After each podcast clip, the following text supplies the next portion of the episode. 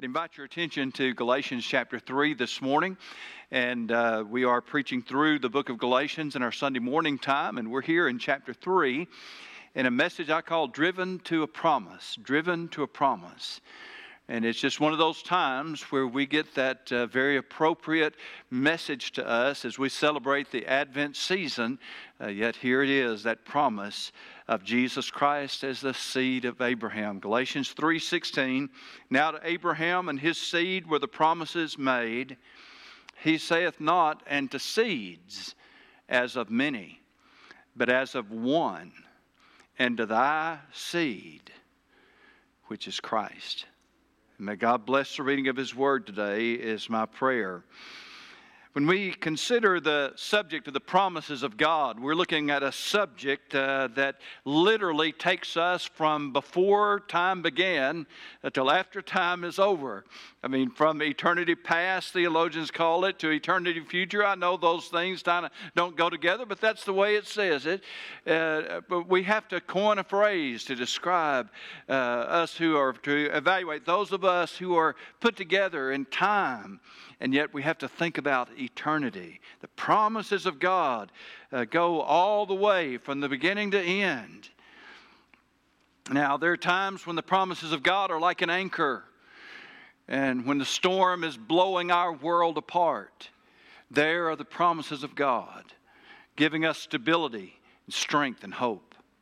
There are times when the promises of God are like an engine that move us along, that give us energy and that energize us and keep us going and going and going and going. In the promise of God, when it might seem like, well, there's no way I can keep going, and we couldn't, but the promises of God are empowering us. They give us grace to keep going, to take another step, to live another day, to keep ahead and going ahead in the battle, to face the challenges and deal with adversaries, and ultimately, experience a victory that is certain. Simon Peter would write about this in 2 Peter chapter 1 when he said, According as his divine power hath given unto us all things that pertain to life and godliness through the knowledge of him that called us to glory and virtue, whereby are given unto us exceeding great and precious promises. I love that language. Exceeding great and precious promises, that by these you might be partakers of the divine nature, having escaped the corruption of the world through lust. These exceeding great and promises then are wrapped up in Jesus Christ. In fact, Paul would go so far as to say that all the promises of God are in Him, and that's in Jesus Christ, yes, and in Him, amen. All of God's promises are wrapped up in Jesus Christ. Now, Paul had been uh, confronting the false teachers in the church at Galatia and the churches of Galatia about uh, how they were dealing with or, or, trying to get the churches in Galatia to embrace this false idea or false doctrine. Uh, they had had to deal with some great persecution and great times of persecution as a result of these false teachings. And basically, it could be wrapped up in the idea that people had to be circumcised and they had to follow the Old Testament law of, of Moses in order to be righteous in the sight of God. But today we will see as the scripture begins to speak about these promises of God that he reminds them in verse 13 Christ hath redeemed us from the curse of the law, being made a curse for us. For it is written, Cursed is everyone that hangeth on a tree, that the blessing of Abraham might come on the Gentiles through Jesus Christ, that we might receive the promise of the Spirit by faith. You see, the issue before them was uh, how do the blessings of God come to us? Do they come to us by faith in Jesus Christ, or do they come to us by some combination of faith and works? And after all of these many centuries, folk, this is still an issue for us, and I hope we'll see that in a better way as we go along today. Uh, certainly, this is one of the most far reaching promises that is before us in the Bible when we're talking about the famous covenant with Abraham. You might wonder why it is so far reaching. But I remind you that the reason why we celebrate this season was because of the promise that God gave to Abraham about his seed. Not seeds, multitudes, but one seed, and that seed was Jesus Christ. The coming of Jesus Christ in the world is, is uh, tied then directly to this Abrahamic covenant. But there's more. Uh, there's more wars going on in the world right now than I can count, a lot of small ones, building up to one the Bible promises that's going to be a huge one, but over the descendants of Abraham. And who gets to experience the blessedness of that promise? On the one hand, are the descendants of Abraham through Isaac, who are the actual biblical recipients of that promise. On the other hand, are the usurpers of those promises, the descendants of Ishmael. And to this day, they still war and fight, trying to somehow obtain those promises of God by fighting. This was not so much the issue in Galatian. It's not so much our issue today. We agree on the blessings of God. We agree that God is going to bless us and that we are the recipients of these blessings through Jesus Christ. But in the New Testament times, people did not agree on how to get into those blessings. How do we get in on it? Yes, God is blessing us. Yes, God has made us a promise. But how do we get in on that promise? Well, we're going to see according to this doctrinal view that Paul gives us in Galatians chapter 3. Uh, that we have the experience of these promises very, very clearly established for us. And then we also see how that the law was added. We'll see that in a few moments. How that the law was added as an extension of this and then hopefully I'll be able to wrap it all up to you today and make it make sense to you in your world and mine. Uh, first of all, I want us to see the experience of the promise. Verse 15 Brethren, I speak after the manner of men, though it be but a man's covenant. Yet if it be by confirmed, no man uh, be confirmed, no man disannulleth or addeth thereunto. This is what we call a contract or covenant. When a contract is signed and sealed or confirmed, it stands as an agreement between two parties. And neither side of that agreement then can alter the terms of that contract without uh, the expressed and written agreement of the other side of that contract. In this case, this covenant or contract was between God and Abraham, but God Himself was the one who made it. He's the one who made the promise. And then he calls that time when Abraham uh, had a deep sleep come upon him and they took those animals and laid it down. Abraham was asleep. That means Abraham didn't have anything to do with it. And God himself walked through that. That was a strange Old Testament way that they actually signed and made a covenant. And they were agreeing then uh, that uh, basically whatever happened to these animals was going to happen to anybody who violated that covenant. Now, without making it real complicated for you today, let's just understand when it comes to this contract, he said it was confirmed. God made it, God signed it, and that was it. It could not be disannulled, it could not be changed.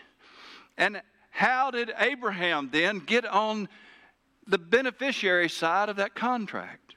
Verse 6 of chapter 15 in Genesis says that Abraham believed in the Lord and he counted it to him for righteousness.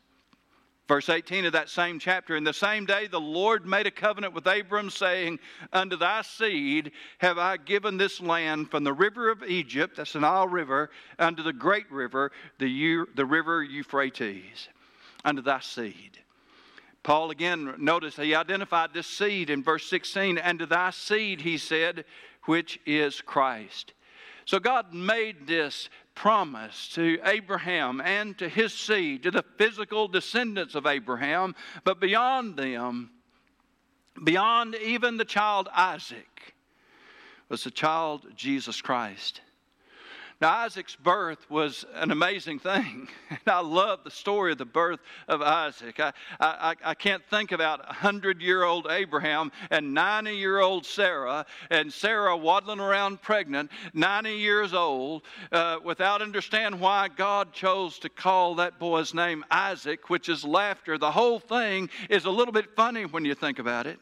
It wasn't funny to Abraham, and I guarantee it wasn't Sarah, but it, it was kind of funny to us after all these years. It was miraculous in its own right. Oh, but it was nothing to compare with the birth of Jesus Christ, born of a virgin. The miraculous birth of Jesus Christ. You see, the seed of Abraham and the promise of Isaac. Isaac was just a picture of the one that was to come, our Lord Jesus Christ, who would be born, born in a manger in Bethlehem. But as Abraham saw that promise and received that promise, he believed. He believed in what? He believed in the same Jesus that you and I believed in. The only difference is that where Abraham was looking ahead to the promise of Jesus Christ, we look back on the promise of Jesus Christ, but it was the same faith and the same grace that saved Abraham that saved you and I. He continues then in verse 17. And I say then that the covenant that was confirmed before of God in Christ, the law which was 430 years after, cannot disannul, that it should make the promise of none effect. For if the inheritance be of the law, it is no more a promise, but God gave it to Abraham by promise. Now, the 430 years in this passage speaks of the time of the Egyptian bondage. It was actually, as far as uh, chronology is concerned, it was 600 years between the time that Abraham got this promise and that the law was given then to Moses on Mount Sinai. Now, follow, follow Paul's logic here in this passage. He was saying to them that Abraham believed God and it was counted unto him by righteousness, and that he received this promise and the promise became good to him because he believed. It came by faith. It was the grace of God. God provided it. God established the covenant. God is the one who gave him the means. Abraham believed it. And then the law that came 600 years later. I mean, that's a long time. 400 years, 430 years would take us back to the days of, of, of, the pilgrims and Pocahontas and John Smith. 600 years would take us back to the days of Christopher Columbus. Paul's point is simple people had lived and died and lived and died and lived and died on the premise and promise of the Abrahamic covenant long before the law ever came on the scene. Uh, now, if this was a chess, chess match, uh, Paul would just say checkmate at that point because uh, their issue, the issue of whether the law was bringing them salvation or the law could somehow bring them under the provisions of the Abrahamic covenant was settled. Abraham received that promise. He became a beneficiary of it by faith in the Lord Jesus Christ. But then we have to deal with the question, and the question is then why why the law? If the law did not somehow have a, a, part in bringing us under the power and the provision of that promise, if the law, if our performance, if our keeping of all the rules somehow doesn't bring us under the power of that promise, then why the law at all? That's a very good question. In fact, it's posed in verse 19 Wherefore then serveth the law? It was added. It was added because of transgressions till the seed should come to whom the promise was made, and it was ordained by angels in the hand of a mediator. Now, a mediator is not a mediator of one, but God is one. You see, the short answer is the law was given because of sin or because of transgression. The word means to step over a boundary, as we like to say it, they crossed a line. It means that the law was never given to bring righteousness, the law was given to expose their sin, to expose their transgression. Paul then goes on in verse 21 Is the law then against the promises of God? God forbid, for if there had been a law given which could have given life, verily righteousness should have been by the law. But the scripture hath concluded, and that word means to confine or to wrap up, or we could even say to imprison. God has concluded all under sin that the promise by faith of Jesus Christ might be given to them that believe. You see, the law locks us up under sin and together then explains how God's covenant was extended by the law right up into the time when the seed would come, and that seed was Jesus Christ. Christ would fulfill the promise of God. In a practical way, it meant that though Abraham believed God, Abraham still messed up. Uh, though Abraham believed God and it was accounted unto him for righteousness, and the, pre, the, the promise then, all of that covenant passed on to all of Abraham's descendants. Yet Abraham's descendants still struggled with sin. And so the law was added, and the covenant then was extended right up into the time when Jesus would come. The law locked us up. but guess what? The gospel is the key that unlocks it and gives us liberty. Now, though there are many things about which uh, I would disagree with Dr. John R.W. Stott about, and the fact that I'm about to quote him does not mean that I think he's a great theologian. A lot of things we disagree with him about, but he did write this in his commentary on Galatians, and I want to share it with you. Until the law has bruised and smitten us, only then will we admit our need of the gospel to bind up our wounds. Not until the law has arrested and imprisoned us will we pine for Christ to set us free. Not until the law has condemned and killed us will we call upon Christ for justification in life. Not until the law has driven us to despair of ourselves will we ever believe in Jesus. Not until the law has humbled us even to hell will we turn to the gospel to raise us up to heaven. You see, like quicksand, the more we struggle to escape from sin and the law, the deeper we sink into it. As we saw last week, the law brings us an inescapable and unapproachable standard of holiness. Here we are with our hopeless and helpless desire to do everything that God demands of us. And yet, the more we try, the more we fail. The thing is, folks, that's not a problem. That is exactly what the law was intended and designed to do. That's why the law was added. It was added because of our transgression. It was never added so that we could live it and be perfect.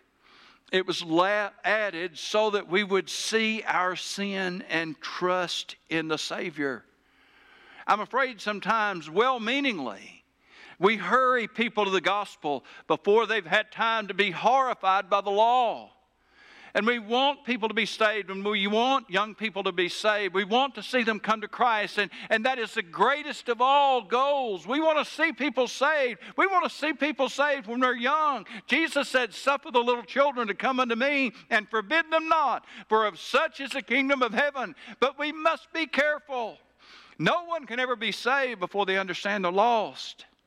And we'll never really come to the Savior until we realize how deeply we are mired in sin. And we don't come to that on our own. We're not going to rationalize it out and figure it out. We're too good at justifying ourselves in order to do that. It takes the power of the Spirit of God to show us how lost we are and how much we need a Savior. So, this morning, when we look at this doctrinal view of Advent, of the seed of Abraham and Christ, and as that seed, and how that God's promises come to us by faith in Jesus Christ, it still brings us down to that same issue. Does the blessing that God promised to Abraham, the promise that in thy seed shall all the nations of the world be blessed, and we are a part of the nations is that promise something that comes to us by faith? Or does it come to us by some combination of faith and our works? Now, in order to hopefully make this whole thing a little more clear to us, I, I, want to bring us into a little bit more modern example. It's, it's a little hard for us maybe to reach all the way across these centuries and another culture and another land and another language. So we're going to bring it a little bit more up to date with our discussion of a man by the name of Russell Carter. Russell was born in 1849, so it's not altogether up to date, but it is a lot closer. Russell Carter.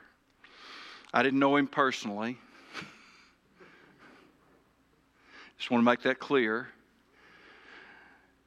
Russell grew up to be an outstanding, brilliant, studious, and talented young man. He excelled in many disciplines. He served in his state uh, militia in his home state of Pennsylvania.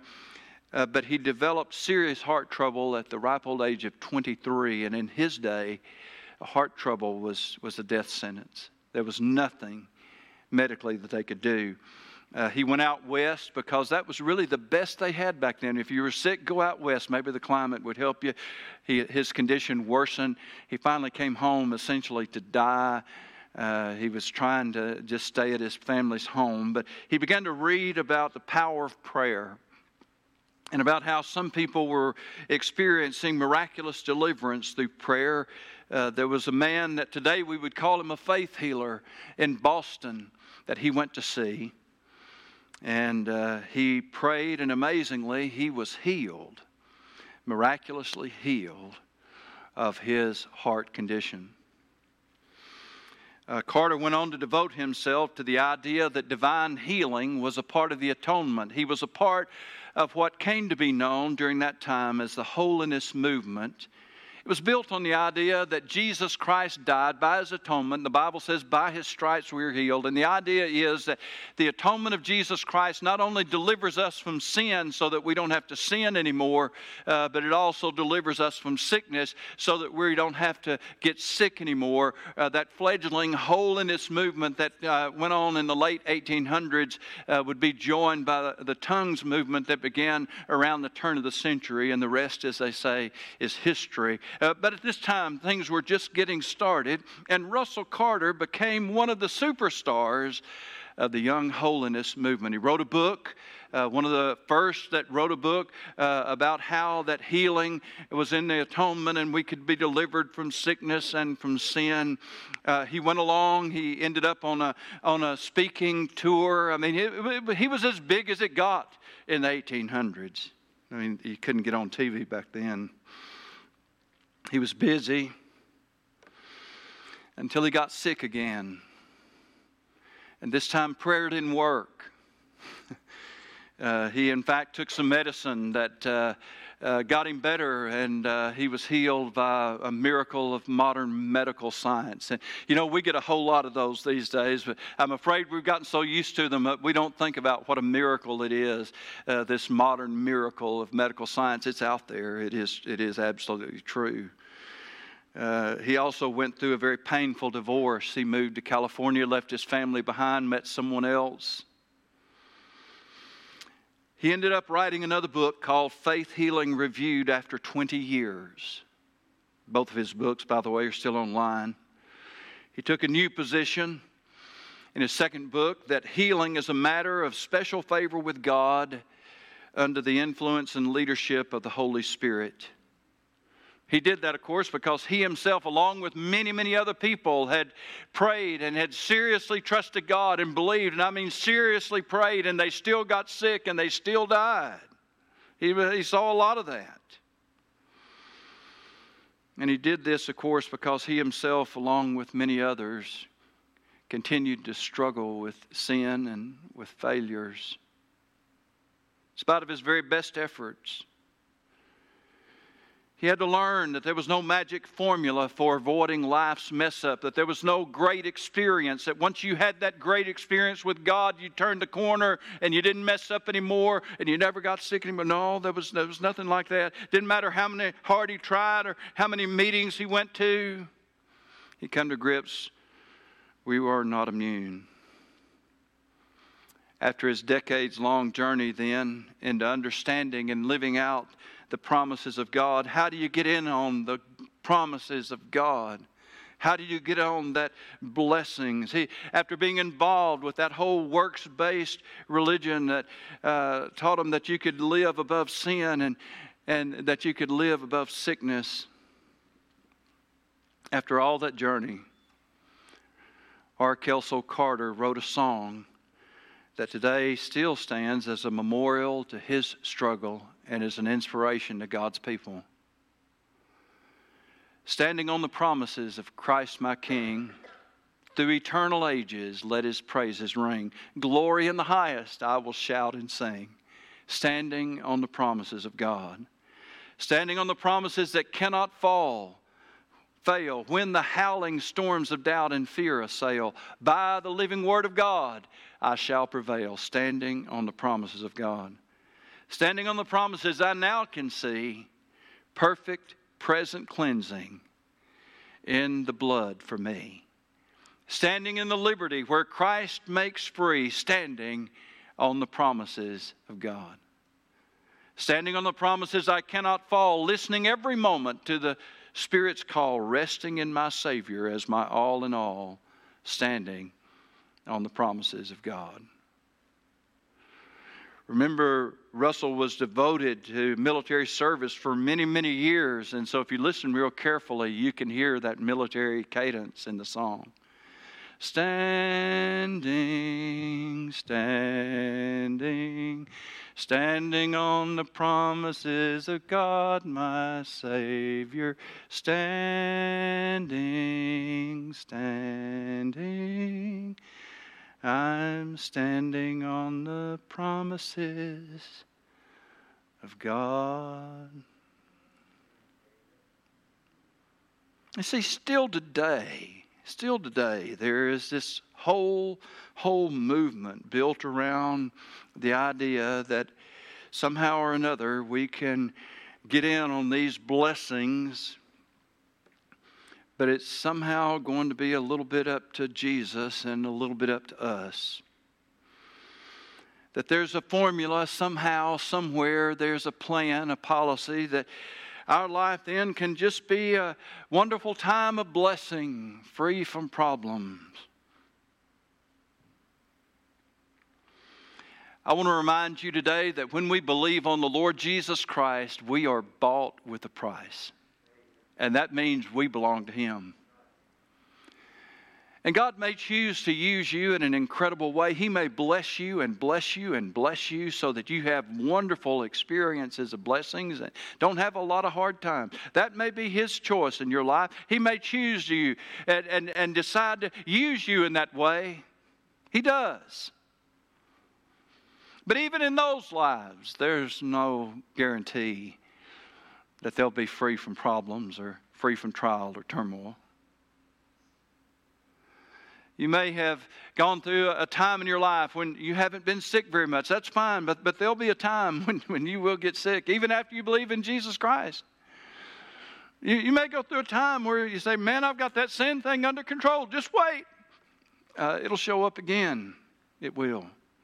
I'm not justifying it. I'm not trying to tell you it's okay. I'm just telling you these are some things that we're going to struggle with. And this whole idea then that everything about the promises of God are somehow confined in this life, and if we just do the right things, believe the right things, go to the right church, then everything is going to be okay. I want to remind you uh, the words of Paul when he said in 1 Corinthians 15, If in this life only we have hope in Christ Jesus, we are of all men most miserable or most to be pitied. Jesus Christ did not promise us that we would be free from trouble and full of blessings in this life. And no matter who makes you that offer today, don't believe it. That is not the promise. And I'm afraid that countless millions of people are growing disillusioned with the entire Christian message because they're buying into the idea that somehow, somehow, with this combination of belief and works, that we'll get this blessing. Abraham was driven to the promise, and so are we. He was locked up by the law so are we. The promise that came to Abraham was absolute. God says, I'm going to give you this land all the way from the Nile River in Egypt, all the way to the Euphrates River. Every bit of it is yours. But do you know how much real estate Abraham had his name on when he died? A burial plot. A burial plot.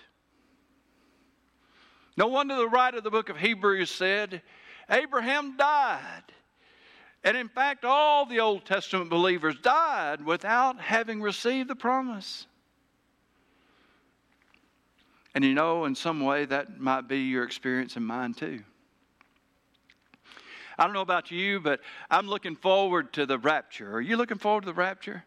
You, like the idea of that shout and the trumpet of God? One of these days, I'm going to die. Probably, I mean, it, it may happen, I may not. I believe in it. But if I die,